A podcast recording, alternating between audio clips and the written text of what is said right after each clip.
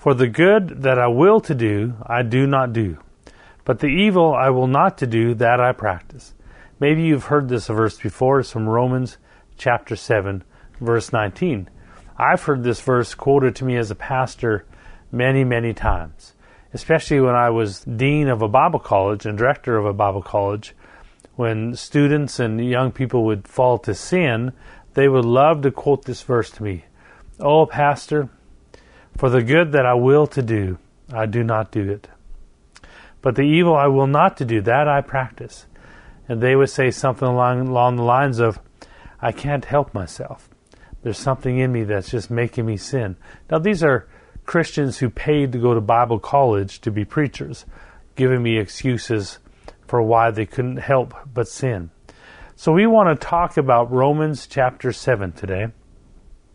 And we're going to study it and learn what it really means to help you to understand. This is a, a chapter that you need to know what it really means. It'll help you interpret the rest of the book of Romans, and it'll help you understand the pathway of salvation so much more. So let's go back to chapter 2 of Romans, and we're going to study and find out what the Romans 7 is really talking about. Because if you don't know, and again, we don't want to use our opinions and place it on the Scripture. We want the Scripture, the truth within the Scripture, to change our opinions. So I'm turning back over to Romans chapter 2, and we're going to skim through the, this part just to give us an idea of what's going on in Romans chapter 7. In Romans 1, Paul is writing about the horrific ability of men to fall to sin the ability for man to go deep into sin, into ugliness. And then, chapter 2, verse 1 Therefore, you are inexcusable, O man, whoever you are, who judge. From whatever you judge another, you condemn yourself, for you who judge practice the same things. Now, remember, we want to keep this in context because, again, I've heard this verse quoted to me for people who are struggling in sin. Well, they're not struggling, they're playing with sin. To tell me, back off, you can't judge me. Well, in context, that's an important word. What's going on here is the Apostle Paul is telling here a Jew who's not born again, who's experienced God and lived in the old covenant under the laws of God. And they are accusing the Gentiles of being unclean they're saying they are clean because we have the law of God. And the Apostle Paul is clarifying in Romans what the law is about. That the law was not to justify the Jewish people, it was actually to expose in them a sin. In other words, you did not know that you were a sinner until the law was given to you. And the law said to the Jewish people that this is what a Christian looks like, or a child of God looks like. Now, the law that was given is, is not so much the Levitical law, but the basic Ten Commandments, we would say holiness. And so the law was given to say to the Jewish people who were not born again, fulfill this law, and you are, this is what a child of God looks like, acts like, behaves like in their attempt to fulfill the law, they found that they could not do it. That with all their ability, with all their good will, good try, all their effort, they could not fulfill the law. And so that was to prove to them that there is something wrong with you.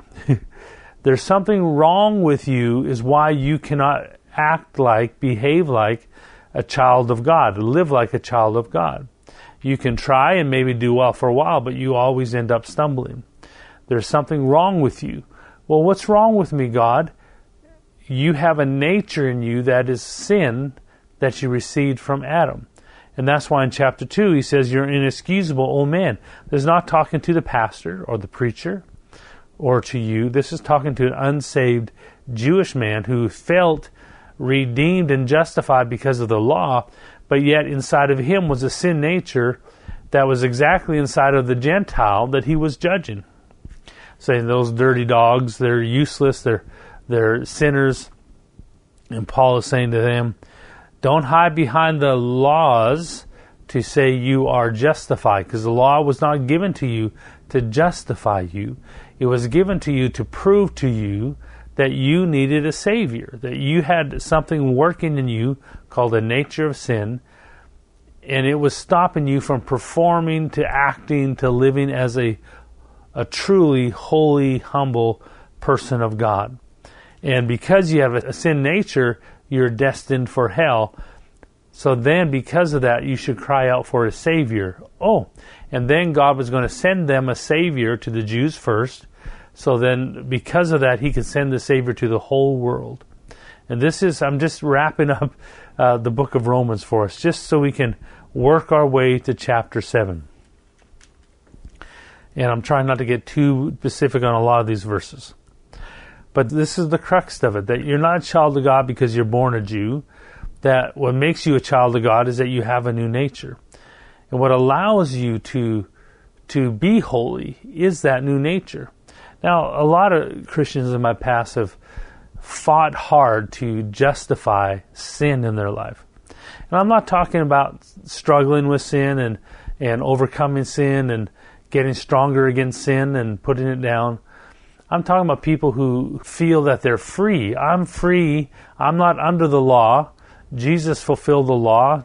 I'm not under the law, preacher, so quit telling me to live holy. And they're confusing the law with holiness. Holiness is because of our new nature.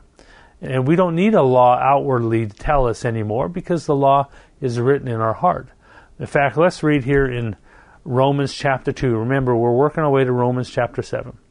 Romans chapter 2. We will start in verse 11.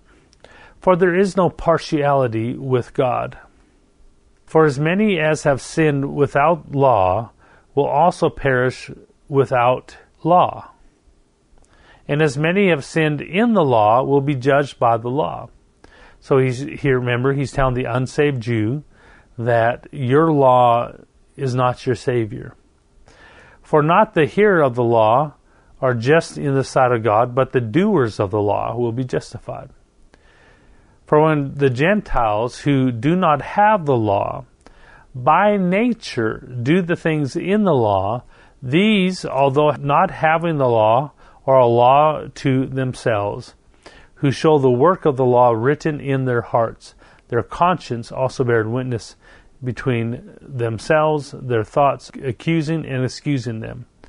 In the day when God will judge the secrets of man by Jesus Christ according to the gospel. So he's telling the Jewish man that a Gentile who's not been raised under the law has no outward advice, requirements of the law, was actually living by the law written in their heart. This is talking about holiness because they listened to the conscience of their new nature. They were able to walk and choose holiness.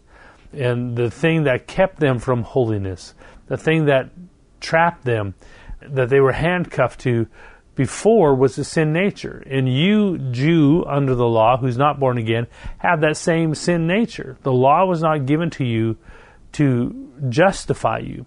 It was given to you to prove to you that you needed help to get free from that sin nature. You needed a Savior. Let's just keep going. We're going to go to chapter 5. And we're going to read verse 13. For until the law, sin was in the world but sin is not imputed when there is no law. Nevertheless, death reigned from Adam to Moses, even over those who had not sinned according to the likeness of the transgression of Adam, who is a type of him to come. So, for until the law, sin was in the world, but sin is not imputed where there is no law. So, this is a detailed example, explanation of why the law was given to the Jews. One of the reasons was because in them was sin, but they didn't know it. The Gentiles lived for thousands of years and didn't realize they were sinners. Well, God picked the Jewish people, separated them, so that He could use them to bring the Savior through them. And because he was bringing the Savior through them, he used them to give them the law to prove to them that they were sinners, just like the rest of the world. But he was going to send the Savior to them first through them. That's why it says to the Jews first and then to the Gentiles. That he was going to send the Savior to them. So the law was given. The law was given not to justify a person. Say, look how good I am, God, because I've kept the law. The law was given to prove that you needed a Savior. Now that you are born again, you have the ability towards holiness. Now, the law here, I'm, I'm not talking about legalism like the, we don't have to sacrifice lambs anymore. We don't have to build altars. We don't have to uh, regulate our diet by uh, Jewish laws no pork, no shrimp, that kind of thing. The law was given to prove to man, the Jewish people, that you needed a Savior so that you can take out that old nature of sin and replace it with a new nature of life. And once that old nature of sin is gone, you're no longer trapped to sin anymore. You're no longer bound to sin. You're free to live in holiness. So if you ever hear someone quote some of these verses that we've talked about to justify living in unholiness, then you know they're confusing the verses to feed their flesh oh, I can't help it. I have to sin for the good that I do. I do not want, I don't do, I know to do good, but I, I just can't do it. And you know, the things I know not to do, I end up doing those things. And, you know, I'm just a, a dirt rotten sinner saved by grace, and thank God I'm not under the law. And what they're trying to say is, I no longer have to regulate my life. I'm allowed to let my flesh run rampant, and God still loves me. Yes, God loves you. He loves everyone. And in your worst condition before you were saved, He loved you, but He doesn't love you anymore now that you're holy or pursuing God. So, yes, He loves you, and that's a good revelation to have that God loves you no matter what. But it is not licensed for us to live in unholiness, to allow unholiness in our life and to allow it to run rampant. And so that's why we want to tackle Romans chapter 7. Once I learned what it basically meant, it's one of my favorite chapters to unfold. Romans chapter 7 is much like Romans chapter 2, where he is talking to an unsaved Jewish man. Now, unsaved Jewish man has been raised in his family in generations before him to live under a law of God, regulations. They had 613 Levitical laws, which regulated everything they did, and then, of course, the Ten Commandments. And they lived by those laws. And they would sacrifice the lambs and go through the feasts and go through all the rituals with the high priest and the priests, but they weren't born again. So in Romans, there are chapters speaking to the Christian and there are chapters speaking to the Jewish man who's not born again. Because some of these people had to make that transition to let go of the old covenant, the old way, to walk with Jesus under the New Testament, under the new walk with God, which is, I now have a new nature in me. So let's read in chapter 7. This is such an important chapter. I hope you enjoy this today. It's such an important chapter for us to have a good grasp of what he's trying to say. We're going to go through chapter 7 and come across the verse where, where someone says, The good that I, I do, I just can't do it. But the evil that I, I will not to do, I ended up doing it. We're going to come travel that far. So, Romans chapter 7, verse 1. I hope you enjoyed this. I'm so excited. This is so important for you to have a, a good understanding of. Or do you not know, brethren? For I speak to those who know the law. So that gives you a glimpse of who chapter 7 is written to those who know the law. That the law has dominion over a man as long as he lives. So again, unsaved person, unsaved Jewish man who's living by the law but still has the nature of sin in him. And he says, the law has dominion over a man as long as he lives. For a woman who has a husband is bound by the law to her husband as long as he lives. So now he's quoting laws in the Old Covenant that a woman is bound by the law to her husband once they get married. To her husband as long as he lives. As we read this, I want you to understand he's not he's not jumping right to marital advice here. He's using one law under the old covenant to help them to see what laws are for he's picked the, the marriage law, the law that says a woman who has a husband is bound by law to her husband as long as he lives. And that's a good understanding of marriage. But if the husband dies, she's released from the law of her husband. So now he's saying that there is one way to get past the law, where the law no longer regulates her. If she marries a man, she is regulated by the law of marriage, that as long as he lives, then uh, she's bound to him. But if he dies, the law no longer holds her to that. She's released from the law, uh, the law of her husband, because he's dead. In some cultures, it's easier to kill your spouse than to divorce your spouse.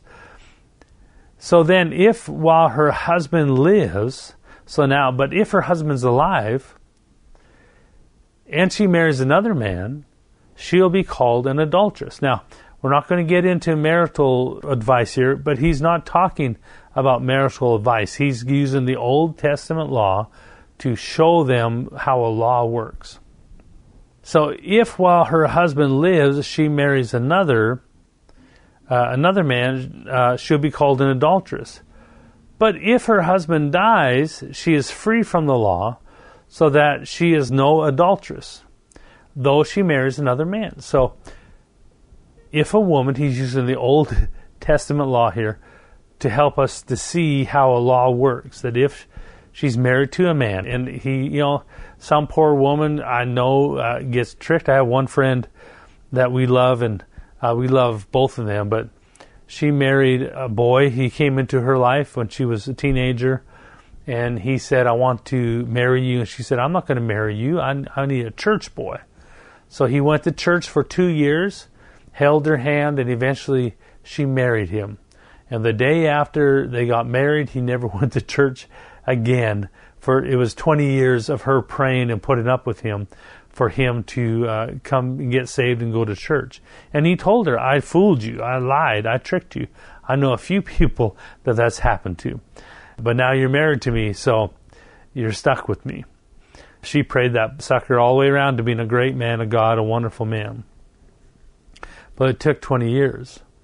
So let's say the woman here gets married to a man who's ugly. He starts off handsome, and then he lets himself go, and he's rude, he's crude, he's selfish. Well, she's married to him. Listen, be careful who you marry and uh, and so she's married to this guy, and he's just not what she wants anymore. And there's someone over here. Oh, he's handsome. He's nice. Uh, look at him. So she starts to long for him because her husband's a dud, and she wants the the husband that's nice. And it says by law she's not allowed to just switch and trade husbands, or she would be called an adulteress. But if the first husband dies, then she'd be free to marry the other husband and be okay. So the imagery here is you got a woman who marries a man and doesn't want to stay married to him after a while, and then she finds another man. It'd be similar to, oh, someone in church, their husband doesn't go to church anymore, backslides, and is mean and selfish, and then there in church is someone who loves God and is a gentleman and she can like him, but she's not allowed to pursue him or marry him or let that cultivate. Because by law, she's married to the first husband. So the example here in Romans 7 is that, and again, he's not talking, the message here is not about marriage. The message here is about law, and he's using the marital law as an example of how a law works that by law, if she's married to one man, even if she finds out she doesn't like him anymore, then she's not allowed by law to legally divorce him to go marry another. There are reasons in Scripture for divorce. We're not going to get into that. She's not allowed to divorce him and marry another, otherwise, she would be called an adulteress. But if that first husband dies, then the law frees her up to go marry another.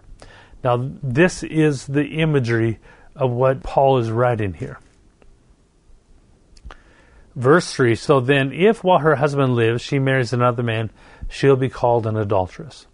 But if her husband dies, she's free from the law, so that she is no adulteress, though she has married another man. Therefore, my brethren, so now he's, he's bringing that example into his teaching. You also have become dead to the law through the body of Christ, that you may be, may be married to another. Well, let me just read this and then I'll explain it. Verse 4 Therefore, my brethren, you, talking about you, the Jewish man under the law, you also have become dead to the law through the body of Christ, that you may be married to another, to him who was raised from the dead, that we should bear fruit to God. Therefore, my brethren, you also have become dead to the law through the body of Christ, that you may be married to another, to him who was raised from the dead, that we should bear fruit to God. Verse 4 again. Therefore, my brethren, you also have become dead to the law through the body of Christ. So, through the body of Christ, you become dead to the law. I'm going to explain this in a minute. That you may be married to another. Who am I married to? Who's the other one that I'm married to? To him who was raised from the dead. That you should bear fruit to God. So we know from our tradition of Jesus taking sin into himself on the cross that uh, his visage was marred more than any other man. Meaning that on the cross, the Lamb of God, Jesus, took into his body every sickness, every disease, every ugliness, every sin, everything that the first Adam brought into this world with his sin, Jesus the Lamb took into himself while he was on the cross. And then we know that Jesus the Lamb died and went to hell for three days, died and was resurrected in newness of life, and that is how we were born again. So the example that Paul is saying here is that you, the Jewish man, the Jewish person under the law, not saved, are married to the law. You're married by the law to a nature of sin. That you have in you a nature of sin. You have in you a, a nature of uh, darkness, and that nature is the law shows you that you're married to it. You're married to that sin nature. And God could not just give you a new nature and say, oh, hey, I got a better nature for you now.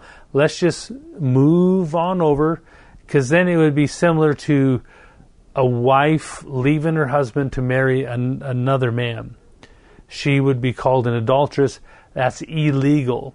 So God legally had to make a way for the Jewish man under the law to get free from the old nature of sin so that he could be receive and become married to the new nature of righteousness. So, therefore, my brethren, you have become dead to the law through the body of Christ, means that you had an old nature of sin that you were married to. There was no legal way for God to fix you. There was no legal way for you to have an intimate relationship with God. You were, the law proved to you that you were married to a nature of sin. And what did Jesus do? But on the cross, he took sin into himself and he became sin. He became that sin nature, if you want to put it that way. He became your first husband. He became that husband of sin. And on the cross, Jesus took into him the sin of, of uh, child molestation, the sin of adultery, the sin of uh, uh, murder, the sin of abuse, every ugly sin you can think of, the worst of the worst, Jesus took into himself and became that so that he could take it to hell and then leave it there. And then he was resurrected in newness of life. And that's what this means that through the body of Christ, Jesus became that ugly husband that you were married to. He became that ugly husband, your first husband, the husband of the sin nature. He became that. And you didn't want to have him anymore. He became that nature of sin. He became sin so that you can be free from sin. Jesus became sin. He became that ugly husband. Uh, look over in 2 Corinthians just for one second. In ver- chapter 5 in verse 21. For he made him who knew no sin to be sin for us, that we might become the righteousness of God in him. Now back to Romans chapter 7. So Jesus became sin. He became as your sin nature. He became as that ugly husband, the first husband. And you couldn't shake him. You couldn't get rid of him there was no legal way for God to do that except if he died. And what did Jesus do? But he died. He died as that sin. He became sin and then he died. And then once he died, we know that he was resurrected from the dead. So what happens here in chapter 4? That you may be married, uh, therefore, my brethren, or sorry, verse 4, chapter 7. Therefore, my brethren, you also have become dead to the law through the body of Christ, that you may be married to another. To who? To him who was raised from the dead. So, Jesus became our first husband when he became sin, when God made him sin for us. And then he died. And when he died, that freed us from the sin nature, our first husband then who do we want to marry? But Jesus was resurrected. We marry him now, a new uh, Jesus who's resurrected from the dead. And it's all symbolic to show you what happened when you were born again was legal. That Jesus actually became that sin so that he could die.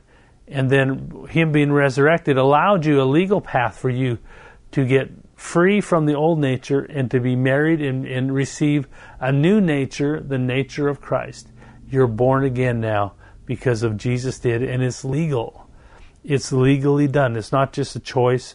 God didn't just choose to fix you. If you want to know why it took so long for Jesus to come, why God had to do all these things, it's because legally He had to make it legal for you to be born out of the family of Adam and born as a child of God. Verse 4 again. Therefore, my brethren, you also have become dead to the law through the body of Christ, that you may be married to another, to him who is raised from the dead, that we should bear fruit to God. For when we were in the flesh, this is talking about before you were saved, talking to the Jewish man, when we were in the flesh, the sinful passions which were aroused by the law were at work in our members to bear fruit to death. So the law came to show, to arouse, or to expose that we had sinful passions working in us. We had a nature of sin working in us. If you're not born again, you have a nature of sin in you. You're born with that nature. You must be born again. But now you have been delivered, verse 6, from the law, having died to what we were held by so that we should serve in newness of the Spirit and not in the oldness of the letter. Again, he's not talking about holiness here in the in the idea that hey, I'm free from the law. I can live in sin and God still loves me. Yes, he still loves you, but you don't love him. And you're going to walk away from God. But holiness is obeying and listening to that new nature in you that allows you to walk it out and overcome the outward man. What shall we say then? Verse 7 Is the law sin? Certainly not, not. On the contrary, I would not have known sin except through the law. For I would not have known covetousness until the law said, You shall not covet. But sin, taken opportunity by the commandment, produced in me all manner of evil desire. For apart from the law, sin was dead. And the explanation here is that the law simply made you realize that you had something in you that was pushing you to sin. And that's why you had desires to sin. And that's why you couldn't help it. The law proved that to you by telling you not to do it. And when you found out, uh, before then, you didn't know anything was wrong. But when the law said, don't do this, don't covet, I found out that I had a hard time resisting it. I, I couldn't stop it because you had a nature in you of sin. I was alive once without the law, but when the commandment came, sin revived and I died. So I was free. Everything was great until the law came and showed me that I was a sinner. And the commandment, which was to bring life, I found to bring death. So it was supposed to bring me to God. The law was showing me how to be a child of God, but it brought death to me because I could not do it. Again, remember who he's talking to an unsaved Jewish man under the law. And Paul here is explaining the frustration with trying to fulfill the law without being born again. For sin taken occasion by the commandment deceived me, and by it killed me. Therefore the law is holy, and the commandment holy, and just and good. Has then what is good become death to me? Certainly not. But sin, that it might appear sin, was producing death in me through what is good, so that sin through the commandment might become exceedingly sinful. Again, he's talking here about the law, which was to be good, didn't make death in me, it exposed in me that death was in me, that sin was in me, because I had a nature of sin. All of this is talking about you, before uh, you were saved, you had a nature of sin in you, and that nature of sin is what locked you into going to hell. That nature of sin is what produced in you the desire to sin and pushed you to sin when you couldn't when you knew not to, you couldn't help it. This is talking to an unsaved Jewish man, not to the believer. If someone wants to quote out of Romans 7 and say, Yeah, that's me, then you say, No, are you a Jewish man under the law? Then it's not talking to you. For we know, verse 14, that the law is spiritual, but I am carnal, sold under sin, sold under sin by Adam. For what I am doing, I do not understand. For what I will to do, that I do not practice, but what I hate, that I do. Remember, he's talking out of the heart of a, a Jewish man who wants really to do good and obey the law of God, but can't seem to make himself do it. If then I do what I will not to do, I agree with the law that it is good. But now it is no longer I who do it, but the sin who dwells in me. These these verses have been quoted to me so many times. Oh, Pastor, I didn't mean to do it. If I don't do it, it's no longer I do it, it's the sin that dwells in me. Had one friend of mine who's a good young man, a good looking young man. And uh, he ended up in the wrong place one night and in a, in a situation. And I remember him telling me, Pastor Allen, I really tried to resist. And uh, she was just so beautiful. And I t- even told God, I said, God, I'm going to go into her house and we're going to watch a movie. And I'm asking you to give me strength to make it through the night. Lord, help me to make it through the night. And he looked at me in my eyes and he said, Pastor Allen,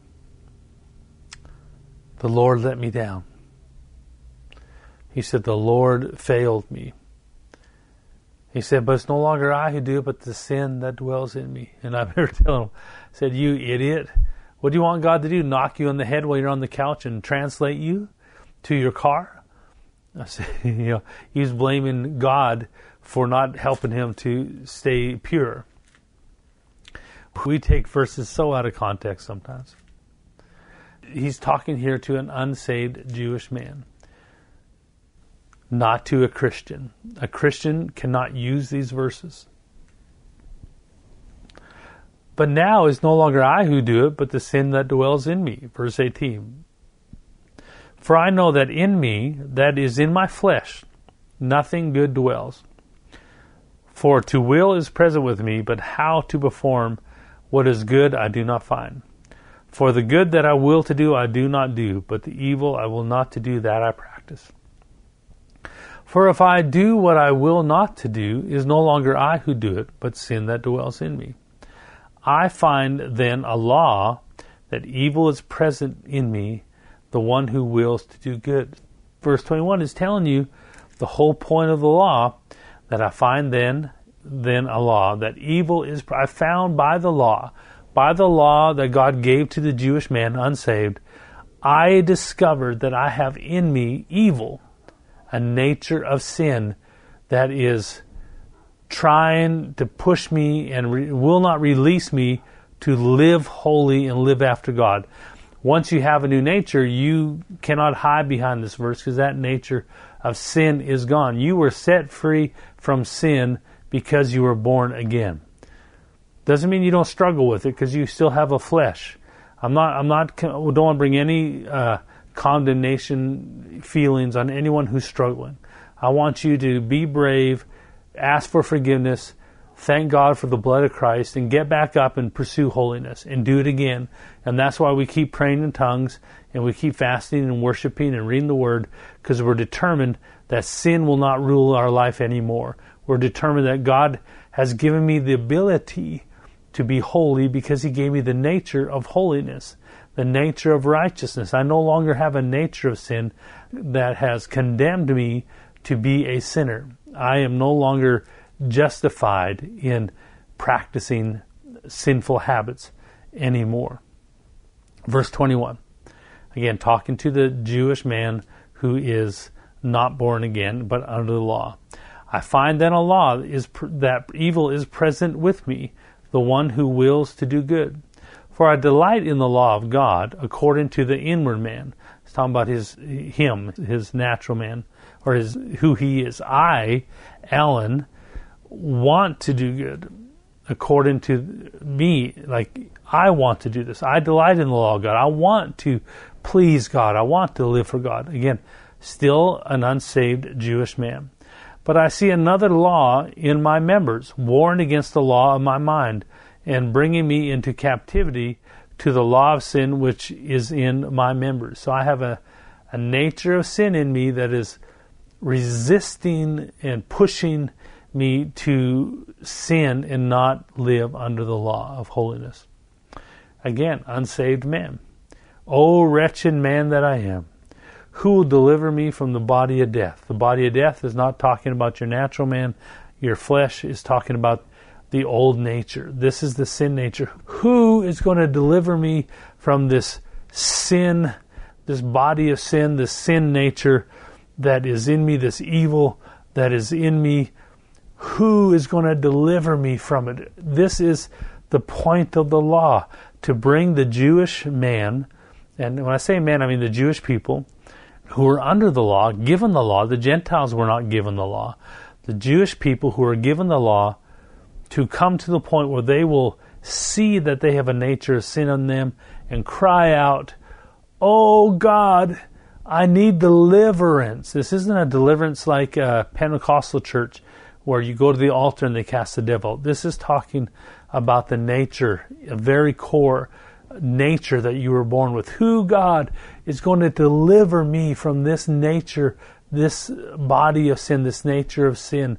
Who is going to, how is that even possible? Jesus put his hand up. He said, I will become sin. I'll become that sin. And then I will give my life up so that you don't have to stay there. When a Christian says, I'm allowed to live in sin, I'm allowed to play with sin. That's I'm free from the law. They are diluting what Jesus did. He became sin. The thing he never experienced, the thing he never gave into his whole life, he allowed God to place it in him and on him. He became sin. He said, I'll become sin for you, and then I'll die for you. But then I'll be resurrected for you. And you can follow me into death, and back into resurrection. Let me pause there. I'm going to just go real quick to Romans chapter 6. This is such a good understanding to begin to get in your heart. Romans chapter 6. Verse, oh, what shall we see? Verse 3 and 4. We'll start with those ones. Do you not know that as many of, of us who are baptized into Christ Jesus were baptized into his death? Therefore, we were buried with him through baptism in the death, that just as Christ was raised from the dead by the glory of the Father, even so we should walk in newness of life. For if we've been united together in the likeness of his death, we shall also be in the likeness of his resurrection.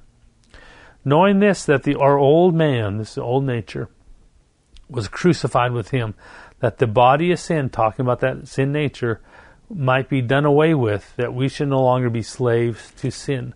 Romans 7 is just talking to it in the mind of an unsaved Jewish man, the same thing we just read. Jesus became sin, then he died.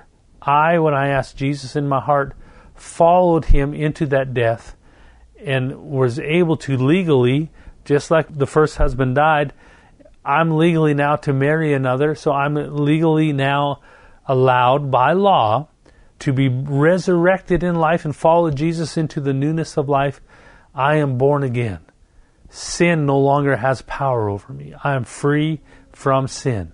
You may struggle with sin, and your struggle with sin is a healthy thing in the sense that you know that you don't accept it anymore. So if you're struggling, good for you. At least you're not accepting it and saying, ah, this is who I am. I'm free from the law. People who say that do not understand the scripture. Watch out for what else they teach you. If any preacher tells you that and tells you that you're free to sin, then I need you to run away from them because everything else they tell you could be poisoned as well. They always say that you don't kill a rat with uh, 100% poison. You take 99% of good cheese and you put 1% poison. And it's always that 1% of poison that kills the rat. Well, I don't want you to be poisoned by wrong thinking and wrong teaching. You need to be smart and press into truth. Let the Holy Ghost teach you truth and learn to trust the inner man that you have to lead you in the truth. If you ever listen to a preacher, myself, or anyone share something with you and you feel your inner man jump out of fear or anger, like, whoa, that's not true, you're allowed to say, I don't have to swallow that because I don't believe it yet. You're allowed to know truth for yourself. Verse 24 O wretched man that I am, who will deliver me from the body of death? I thank God through Jesus Christ our Lord. There it is. Jesus put his hand up and said, Oh, I will deliver you. I will become sin for you. And I will die for you and then I'll be resurrected for you, and you will be legally allowed to follow me into death, and legally allowed to follow me into resurrection, meaning you are no longer a child of sin. You no longer have the nature of sin in you. You are now a child of God with the nature of God in you. You're a child of light. You're a child of righteousness, and you are free to walk in it. I thank God through Jesus Christ our Lord so then, with the mind, I, I, myself serve the law of God, but with the flesh, the law of sin. And then, chapter 8, verse 1 Therefore, now he's talking to the born again Christian. Therefore, there is now no condemnation to those who are in Christ Jesus. This term, condemnation, uh, it's preached okay when someone says, you know, if you fall to sin and you you feel bad after you repent, that's just condemnation. That's okay to say that. That's true. You know, if you've repented of something and are changed and washed in the blood, you don't need to feel like a failure and continue moping about it. But in context, what he's saying here, the word condemnation is more like a when a, a criminal is condemned to death. Their their hands are locked legally they're caged legally and they're sentenced to death legally. They may be walking around in jail, but they're basically dead man walking. They're condemned to death. that is the condemnation that he's talking about here, talking about the guy in Romans 7, the unsaved man is tied to that old nature. He can't get free from it. There's no rescuing it outside of Jesus. The law can't rescue him. Good works can't rescue him. Good heart can't rescue him. Money giving can't rescue him. Feeding the poor can't rescue him. He is condemned to live his life and go to hell because he has that evil in him, that nature of sin in him. But Jesus came, became sin, died, and then was resurrected, meaning when you're born again, you are freed. You're no longer bound to that nature of sin because it died. It was placed to death with Jesus. And you were resurrected with a new nature in you.